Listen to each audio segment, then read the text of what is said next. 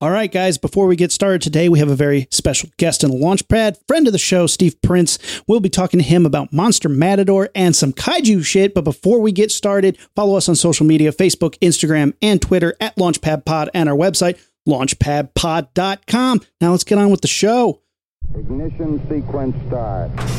Six, five, four, three, two, one, zero. Liftoff. We have a liftoff. All right, welcome to the Launchpad Podcast. I'm Aaron. I'm uh, Matt. Matt, we have a guest in the Launchpad. It's our friend of the show, comic book artist, writer, nerd, nerd, Steve, not to be confused with the artist formerly known as Prince. Welcome to the show, man. Well played. That's a good intro. Have you ever gotten that intro before? I, I haven't. I'm used to like the fresh print of something, you know. So, so that's you're not uh, that you're the, the, you're, the, you're not that fresh. From what I understand, you you used to be pretty fresh. I'm not, but. Yeah, I'm not. um, you guys know Steve. If you don't know him from some of the books that he does, Steve is the I'm going to say creator and certainly the artist and, and main writer for our book, Destroyer. Destroyer. We've taken a slight sabbatical from yeah. because we have some amazing shit coming down the pike, yeah. and we really had to like work hard on it. You, you know, you know, I was, I was thinking about it. I mean, I, we talk about it a lot. It's it was interesting when when we started that. It was that book. It was going on momentum, and what happened was I had another mm-hmm. kid. Yeah, yeah, I, and I had my first kid. I get it. And I, I lost the momentum, and it kind of like now every time I sit down to do it, I've got, I'm like, well. It's weird, you know, when you're creating something and you just have the momentum of creating it, and then you stop and you and, and you take a little break, you come back to it. And I've had this kind of like... You're talking about kids, right? Having your firstborn, then taking yeah, a break first, and having yeah, a yeah, second yeah, kid? Yeah, yeah, yeah. yeah. because, because we just had the firstborn, boom, boom, boom, boom, boom, and then... But, you know, I, I think every time we talk about it, Matt, I've got like a new idea of how I want to. And we talk about it pretty often because you come to Shitty Movie Sunday, we see each other. And I've got a bunch of pages that are done. I've got a bunch of stuff that's done. We just haven't put it out yet, but I'd like to hopefully get it out there sooner than later because I love the concept and, and I love the genre we created, uh, ginger trash. And I'm going to say, like, it's a line, but I'm going to say that, like, the next two story arcs that we've been working on, yeah. we're really excited about, and they look, I mean, your art is fucking awesome, but yeah. they're pretty cool. So we're we're we're not rushing that because we don't want to put out four or five issues that are awesome and then have to wait for the next four or five because right. you're working so hard on it and right. I'm not really doing anything except yeah. cheerleading you. Yeah, but the but, but the moral of the story is don't have kids. Oh um, no. Even that being said, yeah, right. Tell Rumi a little too late. Right. I know. Like, I'll drop that news right now. Rumi's having a kid. Our podcast audience does not know this, but uh, my wife's pregnant. Oh, this that's right. This is the yeah. first. Yeah. This is the announcement. Rumi is going to be a daddy. There's two Rumi daddies now. Yeah. And uh, in November, we got a little baby girl coming. So, uh, you know, I'm going to have to raise a monster kid and uh, we'll get some interesting insight from the fathers on the show. You'll have to get her in zombie makeup for a cameo. Oh, that'd be fun, right? Hell yeah. Bring her on The Walking Dead. That'd be so cool. Well, from from everyone at the Launchpad and all of our, our cadets and, and listeners, dude, congratulations. I've known about it for a Thanks, little man. While and kept it kept it quiet, but and we're actually recording this on Father's Day, so it's actually an apt time to to pop this exactly. out and bring this up. So, Rumi, very, very excited for you. Thanks, man. But you were saying, yeah, Steve doesn't just do Destroyer. I mean, uh, that's pretty damn cool, but he does so much more, and one of his big books that has a recent release is Monster Matador, man. Congrats mm. on that Kickstarter, by the way. Big, big funding there. Thank you. Yeah, we're doing we're we're doing good. Yeah, and I think actually a lot of our audience knows the book. But Steve, why don't you throw like they better know the premise you out? You should name drop it every every show. Well, we do. Like, if you look at our social media, we do hype your shit no, all the no, time, no, and that we're not even getting sponsorship from that. But throw it because it's such a fucking fun concept, and it's such a fun book. And it, I remember, Steve, when you pitched this to me when we started being friends. Yeah, yeah. It's, uh, you know, the, the Hollywood line is uh, Mad Max meets Godzilla by way of Santos with a bit of telenovela thrown in there. Oh, you're speaking my language. I love Santos, man. Yeah, it's it's basically, at its core, thematically, it's about a father who's trying to make a better world for his daughter. And, you know, of course, he does it by fighting monsters, and he's a matador. Giant, giant monsters. Giant mon- These are giant kaiju monsters. These are not like little Incredible Hulk dogs from that first Ang Lee movie. You know, these are like actual real, real monsters. And he does it with his cape and sword. And, and part of the fun is actually seeing how he's actually able to uh, defeat these things with uh, with just that. So Steve and I have been friends for, I don't even know how many, but for years now. And it was definitely, I think we've told the story numerous times before about how like we met each other through mutual friends who were like, oh, you'd like each other because you're both nerds. And then like we felt each other as nerds. And he was one of those nerds that was like, oh, yeah. We want to sit next to each other. We were like, we you were want, like, now you want, all you want to do is we, sit next to each other. We had our wives between us, so we didn't have to talk to each other that first time. Because I was like, he was wearing a Batman shirt to a fucking concert. I was like, what a dork. But he was like, I remember like after first couple times, times we we saw each other, you gave me a handful of books and you're like, yeah, I write comics, I draw comics. Mm-hmm. And that's something is like, especially fucking living in Los Angeles, everybody is a some sort of creative, right? Everyone has everybody, something yeah. to show you and tell you. So you gave that to me and I was like, I- I'll certainly read it and look into it, but I didn't think much of it at the time. And you right. gave me a couple different books. There's a couple books and you gave me a couple stuff digitally as well. And like there was some that I liked, there was some that wasn't really my cup of tea, but I remember you like explaining Monster Matador to me and you're like, yeah, it's a matador who kills these like giant kaiju monsters. And I was like, that could be pretty awesome. Yeah. And then when I finally read the first couple issues, whatever, I don't know if they were the chronological first issues when you gave them to me, but when you gave me the first couple issues, I was sold. And yeah. your style, your artistic style is good. Your writing is really fun. If you guys haven't checked it out, um, you'll drop all the social media stuff, but you guys should check it out. But you have something specific that is is is work, working right now, right? You just you're we're actually in the middle of a Kickstarter still. Right? We're we're in the middle of the Kickstarter. It's called Monster Matador, Tangle of the Matadors, and I'm basically doing the Hellboy model on this, which is basically dropping miniseries at a time rather than. Mm-hmm. ongoing series, and everything is designed to be reader friendly. You know, at the end of the day, it's about a matador fighting monsters, you know, and, right. that, and that's right. and that's all you have to know. And we've got a brand new artist on this thing. His name is Fabio Alves. He's done a book called Banjax with Ryland Grant, who I, I think you guys have had yeah, on the show. Yeah, we've talked about Banjax. Yeah, before, and he's actually yeah. coming to talk about Banjax, which is an awesome book, and in right. part because of, of Alves's art, it looks really awesome. Yeah, and Fabio, it's It's taken Monster Matador. It, it's a whole. It's a whole new book. It's a whole new uh, experience. The artist is very cinematic in a lot of ways, mm-hmm. and it's just. It's just. I don't even know what to say. It's just so good. It makes me look much better than I probably am. Agreed. yeah. I have to ask, how does it feel like? Because normally you do all the work. You draw every page. You're coloring every page. You write every page. So how does it feel to just focus on one aspect of the storytelling? Does it give you more time to focus on story, or how does that, how does that work for you now? Yeah, it's, it's kind of a relief. You know, in the beginning, it's kind of weird because I, you know, when you're so used to doing it, it's, it's kind of like, you're like giving someone else who, you know, you're giving your baby to someone to babysit. Like my art is a little more cartoonier than Fabio's, and I tend to lean hard into like slapstick a little and comedy and things like that. And with Fabio, like my approach changed because his stuff is is a little more cinematic. It's a lot more realistic, and the comedy's still there. But you find yourself like writing to your artist's strengths, you know. And Fabio, mm. Fabio, he loves horror. He's a big horror guy. So this one, it's there's a lot more creepiness to it. The thing that they fight is this giant. We call it the Volagante, and it's this giant, basically a fly that's like the size of Mothra with a skull on its head. And it's got thousands and thousands of little children that attack them that are, you know, the size of human beings. So it's this just crazy, crazy battle. And Fabio actually just did a page for issue number two where we get into the um, the monster's lair. And it's it's just the creepiest little thing that it's inspired by Aliens a little bit. But it's, it's interesting working with another artist because he'll add stuff to it that isn't necessarily in the scripts, but adds, you know, it makes it better, you know. A lot of times when I would do it myself. You write, and then you do thumbnails, and then you draw. And as you see drawings, you start to change things around because sometimes what works, like, you know, in film, Aaron and Matt, but sometimes what works in a script doesn't necessarily, when you start to see it on film, it doesn't necessarily translate as, as you think it would. So you start to make little changes.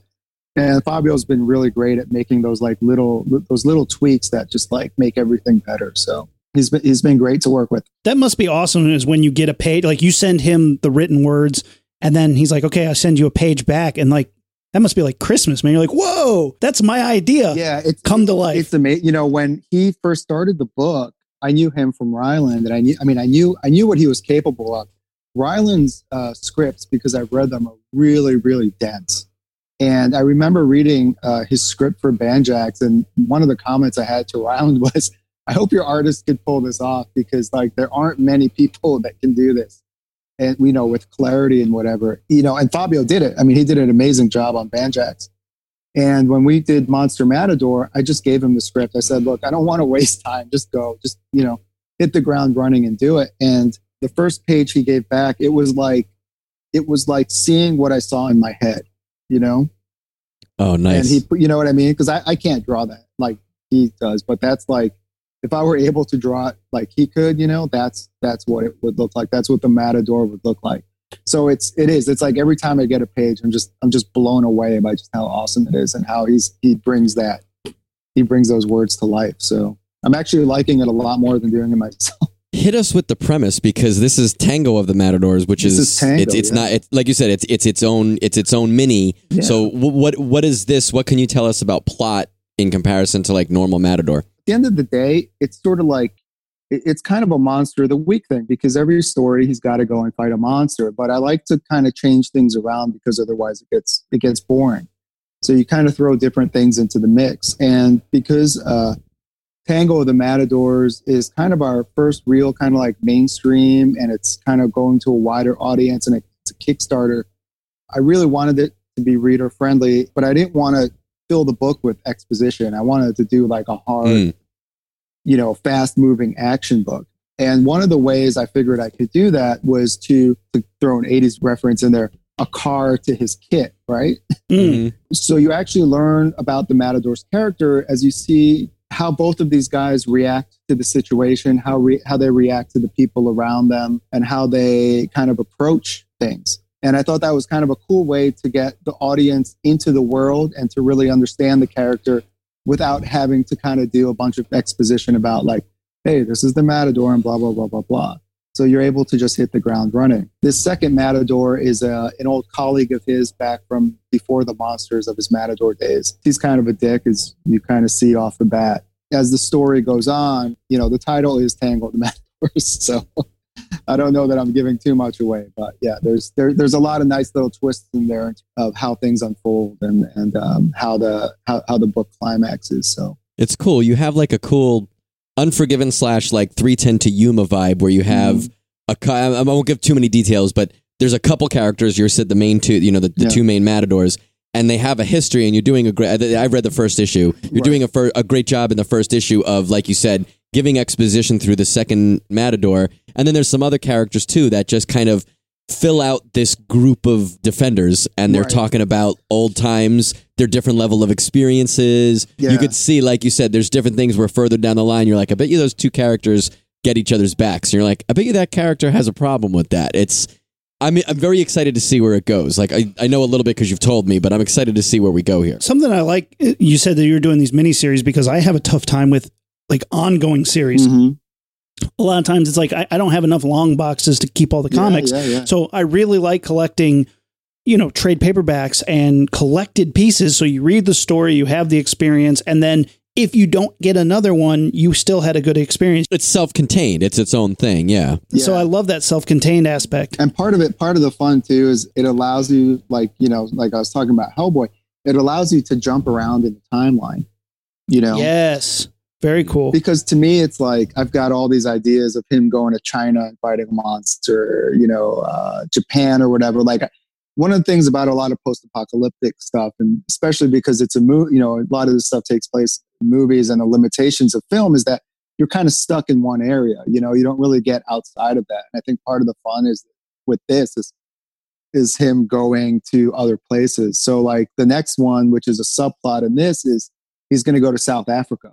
And he's going to mm. fight this uh, kind of zombie monster sort of thing. Nice. So I, I have like a nice little twist on zombies. And part of it too is you take kind of like local myths, and those kind of influence the monsters that he's gonna that he's gonna face in those places. So yeah, it's a lot of fun. Well, I guess that, that brings me to my next question is when you're coming up with monsters yeah. for the Matador to fight the kaijus, like you said, your approach, you come to local myths mm-hmm. and then make them big. Like, what do you look for, for a good Monster Matador monster? To me, it's kind of like, I, you know, a lot of times because I'm art, I start with visuals. The monsters I do are a little quirky sometimes, you know? Mm-hmm. So I try to add like a quirkiness to it. I try to, I, I try to find like an angle that's a little bit different than what you've usually seen. So, for instance, with the one in Tangle, the Volagante, I brought up Mothra uh, a bit ago, and Mothra is kind of just, it's just Mothra, right? But in this case, you've got basically Mothra, but you've also got like thousands of Mothra's children. Yeah. Know? So you're trying to find like new angles and way to mix it up a bit so that it's something, even though it's something familiar, you're bringing something kind of fresh to it and something new to it that, that people may not have, have necessarily seen before. I like that. That's fun. And I also like to add little quirky, like the skull on her head, you know, like it's kind of like a glowing translucent pattern on her forehead. That's a skull. We just add like little bits and pieces that make them a little unique and a little more like recognizable as like being part of like, you know, the Monster Matador universe. They've got uh, these little uh, quirks to them. Yeah. That's what brings it into the comic book world. Right. Yeah, exactly. Well, Matt and I, we brought you on today because we wanted to talk about Monster Matador and let you talk to other people about that. But we wanted to come up with some fun kaiju style monsters that perhaps the Matador could fight or any movie that we would want to see. We wanted yeah. to talk kaiju monsters because, you know, Godzilla's fought right. tons of right. monsters, hundreds of monsters, and they kind of have the corner on the market. They and do, yeah. I feel, I feel like, you know, America doesn't ever get to to make their stamp on the kaiju right. genre. I mean, we did get Pacific Rim and those monsters were fun. They were pretty cool looking when you could see them in the daylight. Well, I'm glad you, you said it and I didn't have to jump in there and say that. Just wanted to cut you off. The thing about the Pacific Rim ones, they were cool, but they weren't defined in a way that like, you know, with Godzilla, it's Godzilla. Mm-hmm. You know who they are. Whereas the Pacific Rim monsters are just kind of like, they look awesome, but they're just monsters. I couldn't tell you who's who, you know? They're interchangeable. Yeah. Right. There was no, there was no personality. Daylight yeah. or nighttime. I couldn't tell you who it was, you know? So that, that's yeah. like yeah. one of the things with like Matadors, like every monster has a kind of like a name or a kind of a thing that people call it, because I, I think that's part of the cool part about Godzilla is that like you get to actually know the monsters and then you become attached to like who your favorite one is or whatever. Exactly. Exactly. And I think like the sort of the, the Power Ranger type shows that fought giant monsters, they did a great job of making these really yeah, unique yeah, yeah. cartoon character mm-hmm. monsters that had, you know, like the squid monster, you, you knew what they were about right. because of what they were. Mm-hmm. They weren't interchangeable in the sense of, of what their characters were, right. what their powers were. So let's dive into this. Matt, do you have a fun kaiju monster you want to pitch? I just want to throw something out. I'm not paying you guys royalties if I use something. Ah, nice, nice, nice. That's okay. Given how we've done the schedule of Destroyer, we're going to be fucking in our eighties by the time you get to this book, so I'm not worried about it. That's fair, though, and I guess that's that's fine. Ditto, then. I'll, I'll give you credit. I was trying to think of a of a creature that would be, like, design-wise, that would just look cool, and I just think, given how they did Mothra and Rodan in the newest Godzilla movie, mm-hmm. King of the Monsters, I would love to see a giant bat. Like, it wouldn't be exactly the bat that you and I know. You know what I'm thinking? This is literally what I'm thinking. I just realized it just now. The the cover from Meatloaf's Bat Out of Hell two, Back into yes! Hell. Oh, that, yes. That's that, no joke. While I was thinking of this yesterday and, and coming up with this this this kind of plan, that's what was in my head, but I didn't realize that was the design I'm thinking of.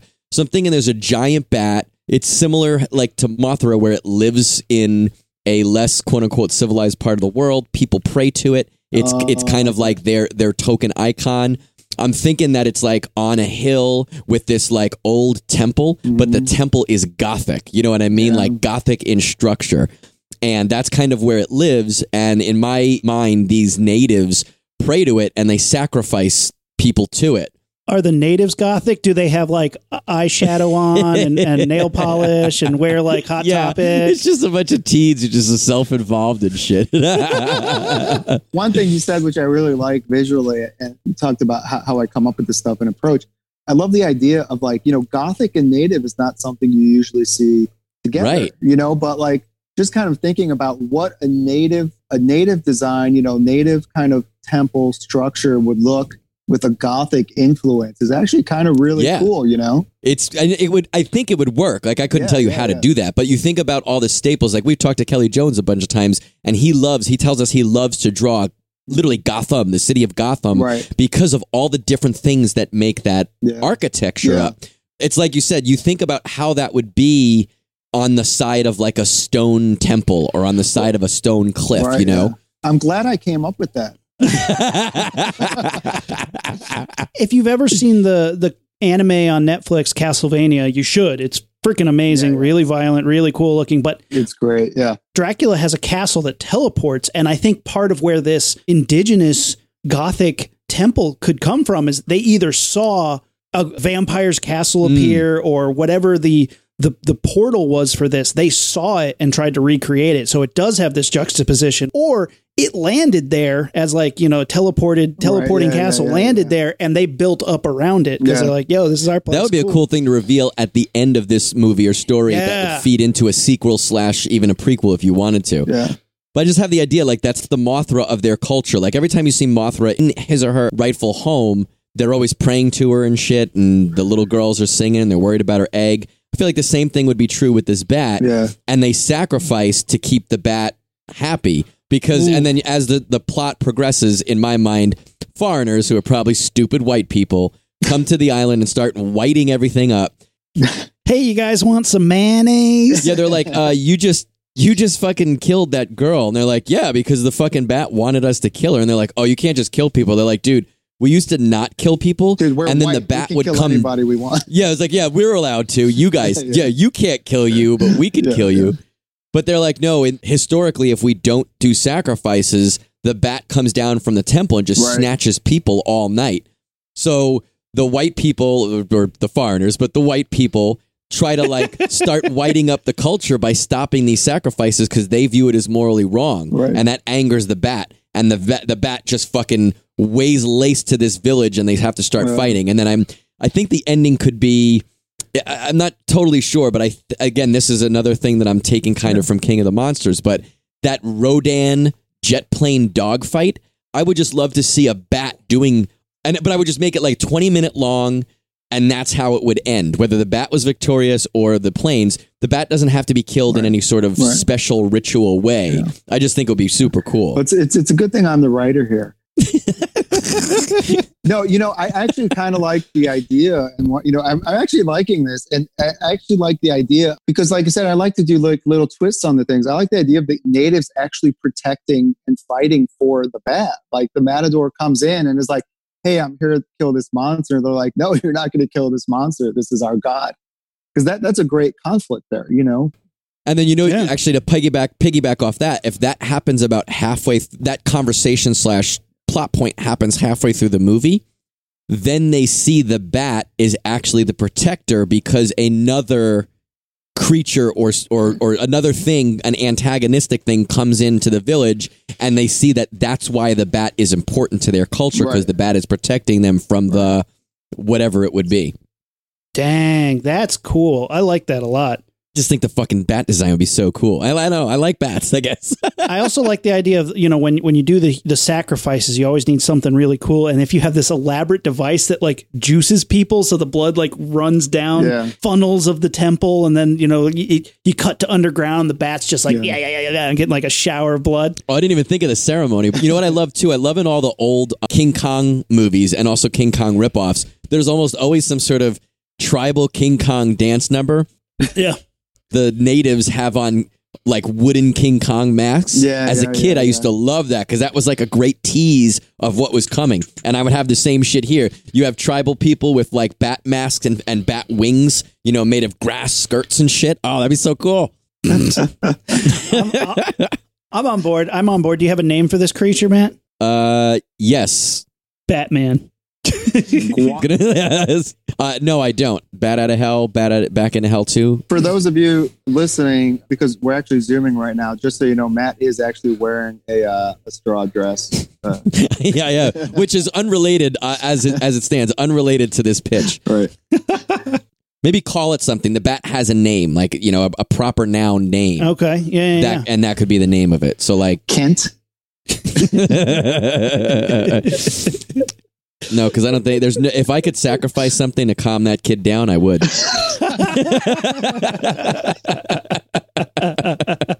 Motherfucker was up at three o'clock the last three or four nights. It's oh. like, uh, I would easily kill a virgin if it meant I could get six hours of goddamn sleep. Oh, my God. Oh, man. Well, Steve, you got one or uh, should I go? Go ahead. Go ahead, Aaron. Okay.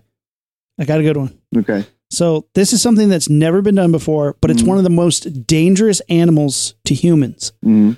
So these people are on a cruise in a distant jungle land, and they find this adorable, gigantic hippo.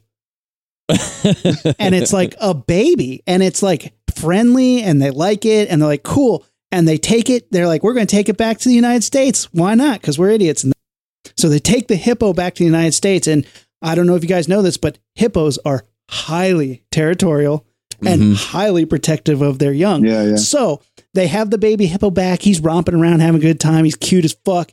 Everybody's petting him. Everybody's coming to see him. He's like a little celebrity. He's got his own like Instagram account, whatever. And then suddenly, boom, boom, you know, you get that, that Jurassic Park water shake moment, and it's a giant kaiju size fucking hippo. And they thought this baby hippo was cute, but this thing is massive yeah. and it's ugly with gnarly teeth, and it is just crushing buildings with its ass, and it's just biting people up by the tons. Like, it can pick up a tank and just crush it in its jaws. And like, the problem with hippos being monsters is they're adorable. Even when they're ugly and fat and live in the water, they have those funny little ears that they wiggle and their little snouts, but like, they are monsters. Here's an example. In two thousand fourteen, a hippo attacked a boat, capsized it, and killed thirteen people. Damn. They are monsters. And I just think this gargantuan flubber monster, I think at first would be comical, but then like, you'd realize how goddamn dangerous yeah. it is, and actually be very afraid of it. I think it could be a pretty interesting monster. They've got a really tough hide, right? Yeah. I think, yeah, I think they're they're a, a, a killing machine, essentially. Yeah. You don't hear a lot about it. He's got to find a way to get, you know, to kind of like kill it. They kill crocodiles or alligators or something, like whatever is around their habitat. Those things come up to them, try and give them shit. Yeah. They're like, boom, snapped in half. Just bit, bite them in half. And I just think it'd be so cool to see this car crushing, like, blob monster yeah, yeah. hippo yeah. just ruining things, just walking through buildings. It doesn't give a fuck. You'd be, you'd be happy, happy like the hippo, the hippopotamus. They would have to, I want a scene where it, you know, during the rampage of this hippo, it just takes a dump. Because that's always the best part of the zoo. No, it's more highbrow than that. It cuts to the Jungle Cruise at Disney, oh. and the guy is talking about like the hippos, yeah. and you see the little animatronic ears wiggling, and and he's like, but be careful because they're dangerous. And all of a sudden, Aaron, your hippo comes storming through the park, just picks up the entire ship in its mouth and keeps going. Kids come flying out of the ship as the, the hippo runs off with the boat in its mouth. Can I tell you, so Ugh. we just went on that, you know, I mean, before Disney closed, obviously, and I hadn't been on that probably since I was a kid. It, it's so racist. I was, I yes. was, no, but I was like, I was, I was like, oh my God, how have they not changed this? It's just outright mind-bogglingly racist. I was like, how? Because of all the tribal people? Just, yeah, but, but it's yeah. kind of like Ooga booga. The, the tribal people are helping the white people get out of the way, and they, they're all kind of like, you know, the way that they would exaggerate the expressions in the thirties that are, you know, the oh yeah, that's true, yeah, yeah, yeah. Thing, you know, that is now obviously, you know, seen and rightfully so as, as being racist or whatever. It's it's amazing to me that that's still like. I was, I was, I was no, that's going to be an Easter egg in Aaron's hippo movie. Yeah. I would watch that movie though, Aaron. That would be that. Would, you do you have a name or anything like that? Hungry, hungry hippo. Yeah. Hungry, hungry hippos. How can you not? Right? You have to have that joke in there Monster somewhere. Monster Matador, hungry, hungry hippo. I love it. I love it. Oh, that would be funny. Yeah. And there's a scene where they like they have all these white spherical bombs that they roll out to try to get the hippo to eat them. to that, that would be fucking. Yeah, yeah. I mean, that's a little on the nose, but how awesome! Oh my god! And then just Pac-Man starts eating them up instead, and like, stop it, Pac-Man! Don't eat those. All right, man, it's your turn, Steve. The one thing that. Uh, um, because I hate them and they make me squeal like spiders make Matt squeal is cockroaches. Ooh. Oh, I'm going to do one with a cockroach. I, I just don't like, you know, it's like, it's, it's, it's a way for me to face my fear, I guess. I don't know, but they're just like, yeah, sure.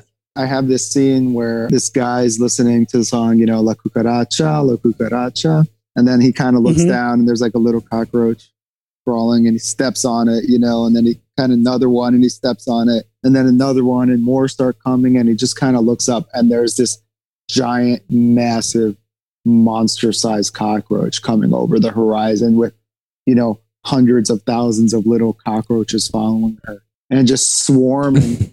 it's it's kind of gross. It it makes my skin crawl even thinking about it, you know, just like slimy. And-, I, and I think that's a very human reaction. Like, I think I really don't like spiders. Yeah, yeah. More so than anything else. That's, and if yeah. I, I always say, like, if I open my underwear drawer and there was a snake in there, I'd obviously be surprised and step back. I'd rather find a fucking snake in there than any type of spider. Right. But not all people are like that with spiders. Like, Amanda doesn't like spiders, but she doesn't care. I think everybody has that. I love spiders. Ugh.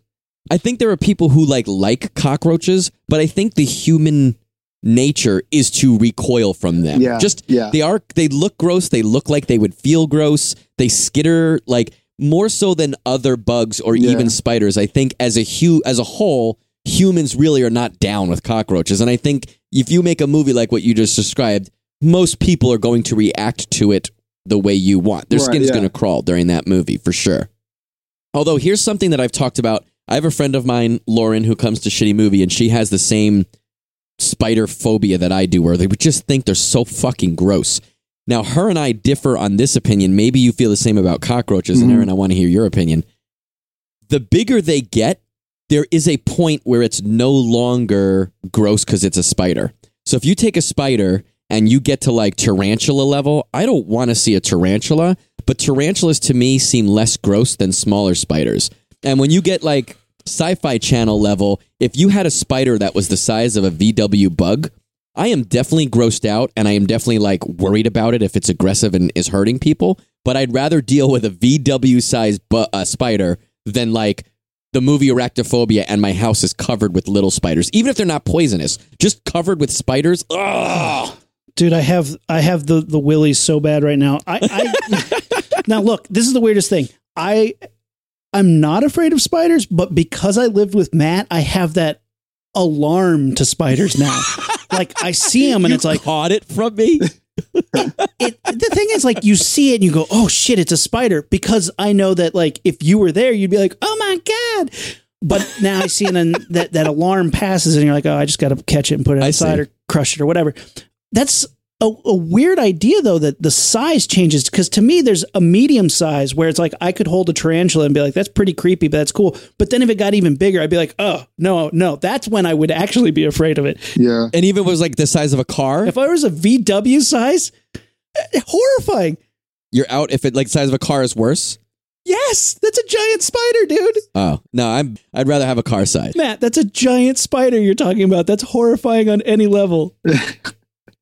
I would rather see a giant spider like just minding its own business walking down the street than to have, let's say, a hundred spiders of regular size running around my room like regular shit. I don't mean attacking me. I don't mean menacing anybody. Matt, any animal that size, like think of any animal that is the size of a V W bug. Bears, right. Mooses, terrifying animals. You don't want to be caught alone with them. It doesn't matter what they are. You don't want to fuck with them. Not to be tangled with. If I saw a spider that big, it would not matter. Animals that size are dangerous, and I don't want to fuck with them.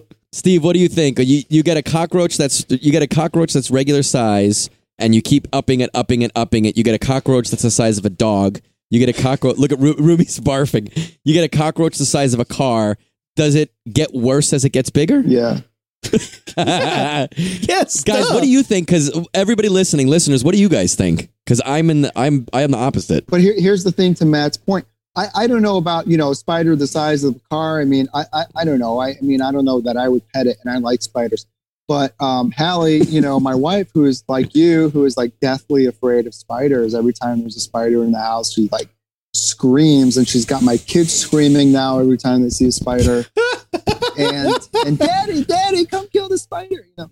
And and I and and I, I feel every time I have to do it, I apologize. I say, I'm sorry I have to do this, but it's my wife, you know. So I'm like, when you guys uprise, don't blame me. You know, like go for them, but it's not me. We had seen a uh I forgot where we were, a zoo or something. They had like a tarantula like petting thing or something like that. And she just walked up to the tarantula and was like, pet it, and ask fine. Her if she's like me, where it gets to a certain yeah, point, and, and it's the like smaller that. Ones she that are like, scarier. Yeah, she was like, "That's fine." In, in a, and I guess probably in kind of like an environment where it's kind of like contained. Yeah, it's it's the spider's environment, and it's controlled, yeah, right? It's not it's like she was like, fucking yeah, doing like laundry and it came out of the machine. But when you're getting to like giant, like kaiju size, or just giant, I mean, there's no such thing as a controlled environment. You know what I mean? Like, yeah, fair enough. Where does the eight hundred pound spider sit? Anywhere it wants. Right, exactly. I mean, just could you imagine the webs coming out of its ass? You know, it's just like... I... Gross. Yeah, all of it's gross. I'm not going to like a spider of any size, but um, I would ab- I would be better able to handle a, b- a bigger one, But I the think. Things about spiders that a lot of people don't understand is that they're actually just, they're shy. Now I'm imagining like a, a spider holding up two of its legs in front of its mouth and being like, hee-hee. No, but it is like, you know, tarantulas, tarantulas when they attack or whatever, it's because they're scared. It's not because they want to Sure, attack. yeah, yeah, yeah. You know, it's be- like a lot of it's like a lot of animals. Cockroaches are just fucking evil, though. You know, they're, those yeah. they're just there to like just. I have a problem here in Georgia with them. If I see one yeah. and I'm like, you know what, you're on, you're on your space, I'm in my space. If I let him live, he ends up in my bed, no fail. They end up in your food, in your bed, whatever. I mean, what, what, kind of, what kind of creature is just filled with slime? Like, there's nothing inside a cockroach. slime, slime that smells. Right? That yeah. Smells. I mean, what the fuck is that? Oops. Oops, let's try again, you know? Ugh. But I'm going to leave this one here just to fuck with people, you know? Yeah, and um, and, it, and it leaves the slime, and other ones show up yeah, to it. They're like, ooh, right. ooh, let's smell smell Bert's smell. dead body. Yeah, spiders don't spiders don't smell. In Steve's cockroach movie or book or whatever, that has to be a line like what you just said of what kind of creature is just filled with goo, right. and then you like you plant that. That's like the Chekhov's gun line in the middle. Then right. at the end, when they finally squish or kill the cockroach, Kaboom. It's just fucking goo everywhere, and then yeah. you you you call back to that line. Yeah, yeah. I think you should have multiple tiers. Like at first you find pretty big cockroaches right. and you squish them and it's the gross goo and that calls bigger Even ones bigger and bigger ones. ones. Oh yeah, yeah, Until yeah. you get to the giant the size goo one. Oh. forms into a giant goo cockroach or something. oh no. Ugh, a goo oh, that smell. I'm going to have nightmares tonight. I've never smelled a cockroach. I know that they smell each other, but I didn't realize that we could. I think there's a type of cockroach that specifically smells, but I didn't realize you could squish you them might, and smell you, them. You might have like a gene or something like that that's turned off, or an enzyme that's missing. Yeah, I was going to say somewhere there's a there's a, po- a cockroach podcast where two cockroaches are talking about how gross gingers right, are, yeah. and like Gingers would be a gross movie. all those all those dots, all those dots all over that. Yeah, yeah. Maybe that's why I don't have as many experiences as cockroaches because right. they stay away from right, me. Yeah, like, ugh, right, yeah. You smell that redhead? Gross. uh, we have a, a name for the creature or for the movie or anything, Steve? It's goo. It's filled with goo. It's just a fucking, just cockroach sounds like horrific. You know, it's like, you couldn't, you couldn't name anything more horrific than just saying cock. I mean, cock and roach. Like, what the fuck, dude? Like, you know? Oh, it's horrible. Yeah, that's a good one, man, because cockroaches are gross. Have you seen The Nest? Yeah. Great yeah, eighties. Yeah, that's a good yeah, one. Yeah. yeah, yeah that's yeah. a really that's a good, good one. one. They're gross. Oh. That, and that, that one makes you creeped out too. Yeah. Definitely cockroaches were harmed in the making yeah, of that yeah. movie. Which is which is, which is okay. And I, I don't even know that you could get away with that today, which I don't understand why. But, you know. No, the it, cockroach union wouldn't allow that. No, yeah. And it's, but it's actually, you're doing a service to the world. They should make more movies like that just to kind of, just, you know. Where, where to get rid of them. Oh, Matt, you got another one? I do. I have two more, and I got to tell you, I like these, to me personally, even more than the bat. I'm going to need help with both of them, though. Okay. There is a mythical, fi- a mythological figure who is based on a real person that I think was literally like one of the best tall tales, Paul Bunyan. Okay. Are you guys familiar with the gist of Paul Bunyan? He's a lumberjack. Not in kindergarten anymore. Yeah. He was a real lumberjack. It was a real person that lived in the late eighteen hundreds. He had a and, blue uh, ox, buddy. Babe. He was a big guy, and stories probably just evolved about him that he was gi- he became giant in these stories. And he was known for doing things around America, like clearing a forest that made an entire state into like farmland. One of the most famous was he used to have a big giant axe. Where he got an axe that was his size, I don't know. But he was dragging the axe behind him, and the channel that the axe dug in the ground became the the Grand Canyon. You know, you know why he dropped the axe, right? It's that when Babe died, he was so sad, and he dropped the axe on the ground, dragged it behind him because he was so sad. Is that true? Yeah. Oh, I didn't know that part.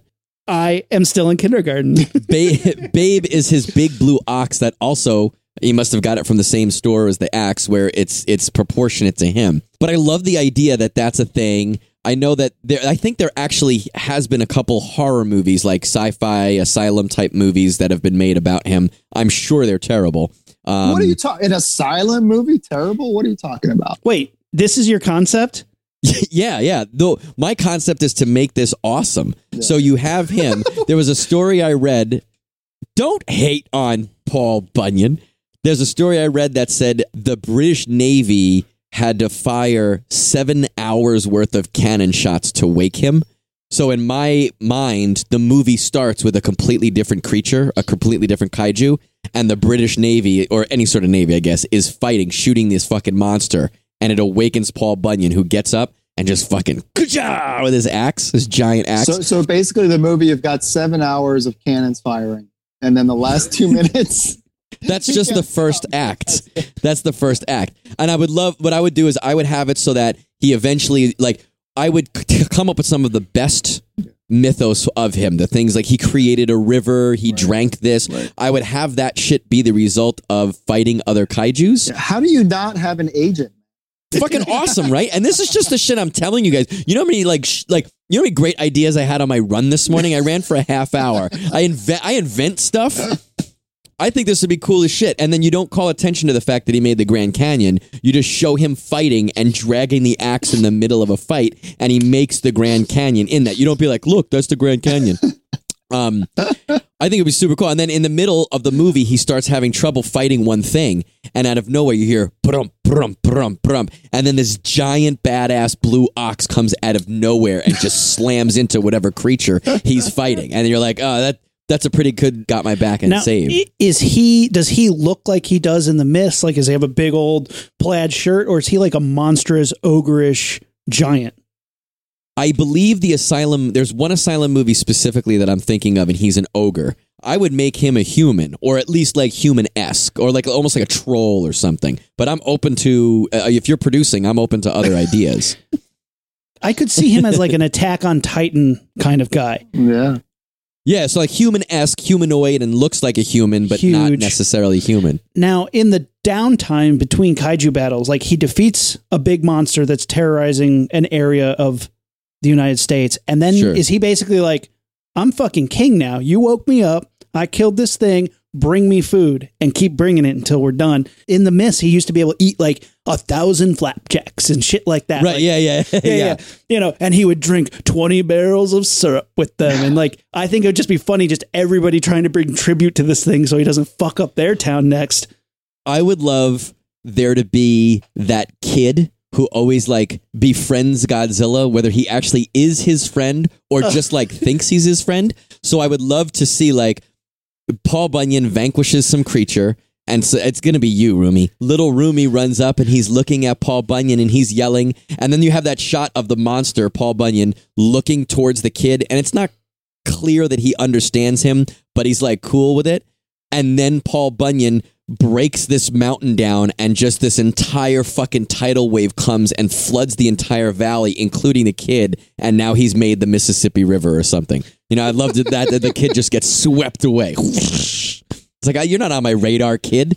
Not only you're not even a, a full-size human, let alone something that I would look at. That's the best part, because whenever I watch Godzilla movies and the little kid's like, Godzilla, we're friends, right? I'm hoping that's what happens, but yeah. no, he stays friends the whole time, and I love that you like when he fries think. that guy in the building. Yeah, yeah, I love that you make me think that that this is yeah. what, where you're going with it, and then suddenly you take care of that situation real fast. Yeah, or you just have like, I would love to see. Here's here's my here's my shot. Right, the shot is an over over the shoulder of the kid, and you're looking. It's a it's a, a an upward, like almost like a sixty degree angle over the kid's shoulder, looking at Paul Bunyan, and Paul Bunyan is looking back over his shoulder at the kid, and the kid's like, bye, Paul Bunyan, bye, and Paul Bunyan starts walking away towards the sunset, and the little kid is just waving, and all of a sudden, a giant hoof at the end of a blue leg just boom, comes in the foreground. Just the kid is no longer seen, just the hoof. You want to do the, the Bambi versus Godzilla with the, exactly. With the Babe, yes, yes, yes. Over the shoulder of the kid, and then Babe just keeps walking, and we don't make a big deal out of it. The kid is just no longer in frame. Oh my gosh, that's the real hysterical. Paul Bunyan was actually killed in eighteen seventy-five after being hit in the back of the head with a mallet during a brawl at a bar. I don't know how we factor that in, but. They they have to fly a giant mallet into. Someone's got to get a giant mallet. Yeah, yeah. I think that would be cool as shit. I think the Americana aspect of it sells it. I think that even though there are a couple of silent movies or or shitty movies about it, when was the last time you saw a movie like that? I think that'd be fucking cool. I'm on board. All right. Here's my second one. So this is the tiniest little beast made of carbon. It can survive in space. Nothing can d- destroy it. This is the real creature, the tardigrade, or also known as the water bear. And these are little, tiny, wrinkle. They look like little flesh raisins. Oh, yeah. Yeah, they're little, yeah. They look like little flesh raisins with these creepy claw mouths. Mm-hmm. And they have like six sets of arms with like really sharp little claws on it. And imagine if one of those got really big. And at first people are like, look at this big fatty. Again, I'm on like a big fat monster thing. But then he gets real buff because he's got metabolism like a motherfucker. And like when he's tiny, it doesn't matter. But when he gets big, he just gets real muscular and turns into this giant like six armed tardigrade beast. And he's tearing shit up and you can't kill him. Like they shoot him into space and he swims back. Doesn't even give a fuck. That thing can survive a black hole. We're in their world. They came through the black hole in the first Big Bang. They're the only things that survived. And we're just like living in their world and they they're, just don't give a shit. Uh, they're a, what are they? Cthulhu? Cthulhu? How do you say it? Cthulhu? Cthulhu? Cthulhu's? Cthulhu's, yeah, yeah kind of. Kind of are Cthulhu. Yeah, it's, it's, yeah it's, but they're yeah. microscopic nope. right now. Those are in line with what I was thinking for my second one, Aaron. Those things, I, I've seen those microscope things. They are monsters. I mean, I don't even know what the hell else to call them. But I mean, if you look them up, they are literally the thing that nightmares are made of. Yeah. I mean, I mean they have, it's no yeah. eyes, just a fucking mouth yeah. full of teeth and claws. Yeah. It's there. Oh my God. And the, you know, the other things I was, I was also were uh, deep sea creatures, you know, the stuff that lives like way yeah, yeah. at the bottom of the sea. I was think, trying like, to think of the ones for that for my things too. Yeah, yeah, yeah. You're just. I love the idea, Rumi. The way you were selling yours is like this: these fat little water bear, teddy bear things, yeah. and then you said it grew giant, and then it got muscular. In my yeah. mind, it was giant first, like it was just this giant fucking grub, and everyone's like, "Oh, look how cute!" But then, like, he starts like running every day and starting to lift, right. and slowly over time, that's yeah, the yeah. mid, yeah. montage, yeah. that's the second act montage. Push it's like it to him, the limit. He's using, yeah, he's like bench yeah, pressing man. buses. He's like going on the razor's edge. You gotta give it. You're the best around. What was the movie with like twenty montages? Was that Rocky Four? Rocky Four is one giant montage. It never stops. Do you remember that, man? Yeah. You watched it? It is. It's. It's. I. Yeah. I, I couldn't believe. It's the one with Dolph Lundgren. So many montages in that movie. It has a montage and then a flashback right. within the montage to show a different montage. Mm. It was the montage within the montage. But now you know everything you needed to know about that movie, and it saved you time. Well, it's history. I mean, history. I guess you know. Gonna need a montage. Mm. Montage. Yeah. I like the water bear. How does it end? Do you know? Gets sucked into a black hole. We leave. We go to a new universe, yeah, Rick and Morty much, style. Yeah, yeah, yeah. But yeah. then, then it, the camera zooms into like a plant or somebody's shoe, and they're still there. Yeah. So I was say do the opposite. The, the the the giant water bears now zoom into something small to them, and it's a human. Or maybe it zooms out, and the entire thing was taking place on the bottom of someone's shoe. Ooh! Bow, bow, bow. I think it has to deep. be something. Yeah, I think it has to be something existential on that pad. I like that. I like that. Womp womp womp. Who's got Steve? You got another one? I was along You're piggybacking those lines. on I'm water bears, but like the deep sea creatures. I, I had done one that was uh, they're called a trilobite. I love trilobites, man. Mm. There was there. There's one that was named after Keith Richards. Her he this Richardsy whatever the hell the science name is for it. So he was basically fighting the, the Keith Richards uh, trilobite. But I love I love the idea that a lot of these are named after, you know, famous people or whatever. And I think that's kind of fun that you can find like some kind of like bacteria or something and create a monster out of it. Yeah. And it being like named after Mick Jagger or something like that. That's super funny. Fun fact, my grandfather, my mom's dad, he found the largest trilobite fossil in Indiana. How big? I mean, really? Those things are pretty small. How big was it? As big as my torso. Oh, it was wow. huge. It, it was rare, but like, you know, yeah, most of them, I have a, I have a fossil yeah, of one that's like, it's small. like that yeah, big, yeah, yeah. But like this one is, it's, it's like thirty-two, thirty-two inches long. Wow. This was a big one. Those it's things massive. are great. Those were like the spiders of the prehistoric age, you know. Mm. They look like giant pill bugs. Yeah, yeah, yeah, yeah, yeah, yeah, yeah. When they get that big though, scientifically, they're not trilobites anymore. They're trial big bite. Do you remember the dinosaurs attacks cards that I love so fucking much? Yeah, there's yeah, a tri- yeah. There's one with a guy with two tri- with two trilobites like on his face and he's all bleeding. That one always freaked me out more so than the dinosaurs because I was like, I could see a giant bug eating a person. That sounds like something that could happen. I'm pretty sure there's not going to be dinosaurs Ooh. eating people oh, during man. the course of my life, but I could see a bug the size of a man's head attacking him. So gross. Here's mine, and I'm really excited about this one. It has almost been done before, but not really. I want a at least King Kong size, if not, you know, Godzilla size werewolf, or at least like a uh, a wolf creature, like on two legs, a two-legged wolf creature. You want to make Rampage the movie as if it was the arcade game? Oh, I forgot about the movie. Yeah, well, yeah, because yeah, the movie has a wolf wolf, and it's like yeah, not not a werewolf. Stuff. So, I don't know, Steve, you might know this, but Rumi, some guys from Toho, including some suit actors, made two giant kaiju werewolf movies. They did one that was Wolfman versus. Baragon in seventy-two, and they did Wolfman versus. Godzilla in eighty-three. If you guys YouTube these, you can find them. Versus Godzilla is terrible. It looks terrible. The costume looks kind of cool, but it is not what I... It, it just looks like a furry... Cre- it almost... You know what it looks like? It looks like the shadowy creature on the box of Troll two V H S. It's just this weird shape furry thing. It doesn't look like a werewolf. How have I, I never want, heard of this? What the fuck? I just, uh, oddly enough, before we even said we were going to do this episode, maybe like a month and a half ago, I saw the Wolfman versus. Godzilla thing, but it's so boring to watch, I didn't even bring it up because it's Godzilla. It's Godzilla costume, and it's the... How is it not canon, though, that Wolfman has never been in it? It's not a full movie. It's a short. It's only a Ugh. couple minutes long, and it, like it almost looks like a test footage, and the test has failed. it's so, not... So what if Paul Bunyan turns into a werewolf at a full moon? So...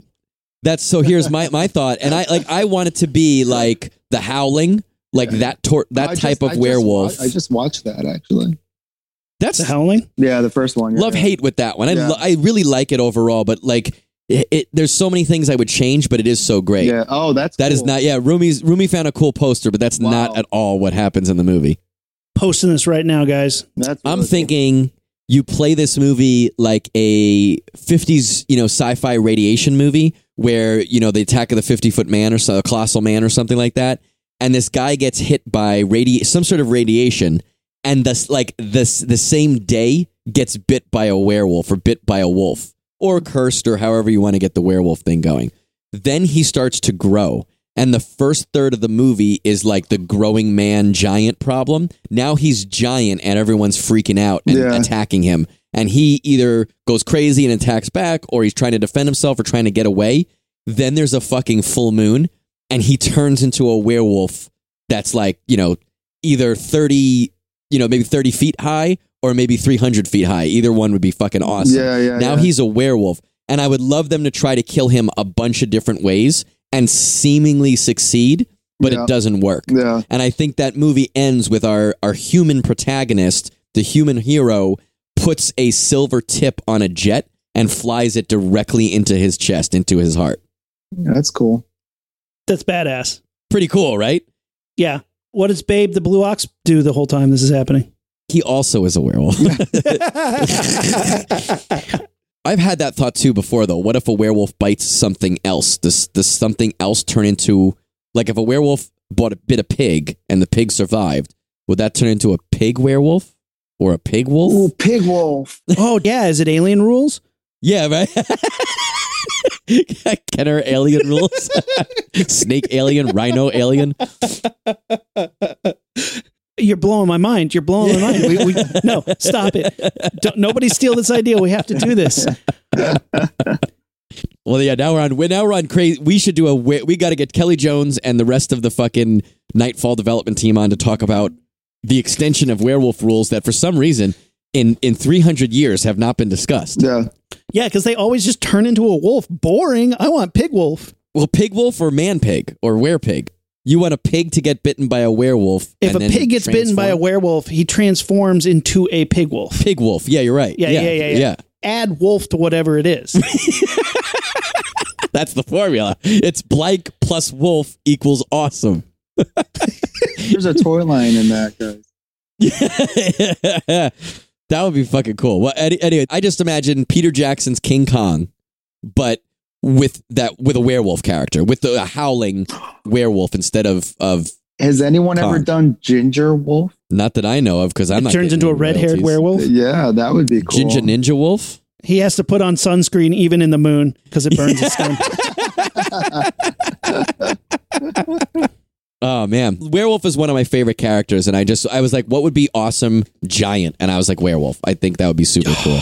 What what what would you guys? What are your thoughts? Because I think you guys, especially you, Rumi, I figured you'd have a boner about that, and you could throw. Oh, uh, it's it's cool so raging! I, like I like it's pulling blood from my brain, man. I can't even think because I'm all, I'm thinking like because right now I'm thinking in the sequel. I'm already on sequel where they're in a laboratory and he's the a mad scientist trying to help the Wolfman. He like got him mm. back to normal size. And he's injecting it into bugs for no goddamn reason. So then we get like a were mantis and like, it's like a, a mantis mm. wolf and it starts fucking getting big and attacking people. And he's like, sorry, Wolfman, I was going to cure you, but you have to do it. One you got to go fight time. this fucking yeah, yeah, giant mantis wolf. And so he's like, oh, God damn it. So he turns into the werewolf again, turns giant, starts fucking shit up. And then he's like, I can't control it. And they have to kill him again. But of course he doesn't die because there's a third one because it's a trilogy, duh, or a series. I mean, you can have as many as you want, but the fourth movie ignores the second and third movie and just goes back to the first. Well, I also love the idea in, in like in mine in the first one, you'd play it off like a regular werewolf movie, but just at a giant scale. So there's the first time he's a giant and turns into a werewolf and causes all this shit. Then when the moon goes away, he reverts back into a giant human. Yeah, and then he's like, you got to lock me up. You, I, I'm extra dangerous now when I turn into a werewolf. So now you have that time between when he's not a werewolf yet and you're waiting, uh, the audience is waiting for him to turn into a werewolf. But he's still a fucking giant. Oh, but when he's a wolf giant, they don't know that it's him at first. And they're like, there's a giant wolf monster, so you got to go fight the wolf monster. And he's like, what? But then he finds a different monster and then turns into the werewolf. What monster could he find, do you think? Yeah, what is the monster they has to fight as a werewolf? Probably a pig wolf. It'd be pretty rad if it was something that he bit that then turned giant. Yeah, actually, that would be cool. You can do a Destroy All Wolves movie. You know, like, wasn't the Godzilla one Destroy All Monsters? Yeah, Destroy All Monsters. Destroy All Monsters, Destroy yeah. All Wolves, and it's just like all the... That would be fucking cool. Mm, what would a cockroach what? wolf be? Would it be a cock wolf? No, that's... it. That's if something else gets bit. You don't want it getting bit. Pretty much if a wolf bites your cock, you're not surviving. You're not turning into anything cool. You're not, but, you're, but your cock is turning into a cock wolf. Wolfman's got nards. Amazing. Oh, man. Oh, my God. Uh, this has been great, guys. Thank you so much. Steve, do you want to tease where people can follow you? Where can they follow Monster Matador? Yeah, Kickstarter. Give us all the info. The Kickstarter is running until July third on Kickstarter dot com, and you can just search for Monster Matador. Then you can follow me on Facebook. There's Monster Matador. Instagram, there's Monster Matador. Twitter, Monster Matador, or uh, the Steven Prince is my my main Twitter handle. Uh, you can go to monster matador dot com. A lot of Monster Matador. You'll find it. Yeah, I was gonna say it's kind of hard to find. Yeah, it's it's it's, it's, it's a little. You really got to dig for this. You really got to dig. So, which is yeah, it's, it's challenging, but I'm I'm sure your listeners are up for it. Yeah, man, uh, super fun. Thank you so much for coming on the show. Thanks for having me, guys. You can follow us on social media, Facebook, Instagram, and Twitter at Launchpad Pod, and our website, launchpad pod dot com. Rumi, we got to blast this thing off. Let's do a big three-way Rocketeer high five. Yeah, Steve, you know the handshake, right? Sideways, come in, invert, go up. Ready? All right. Yeah, here we go. Three, two, one.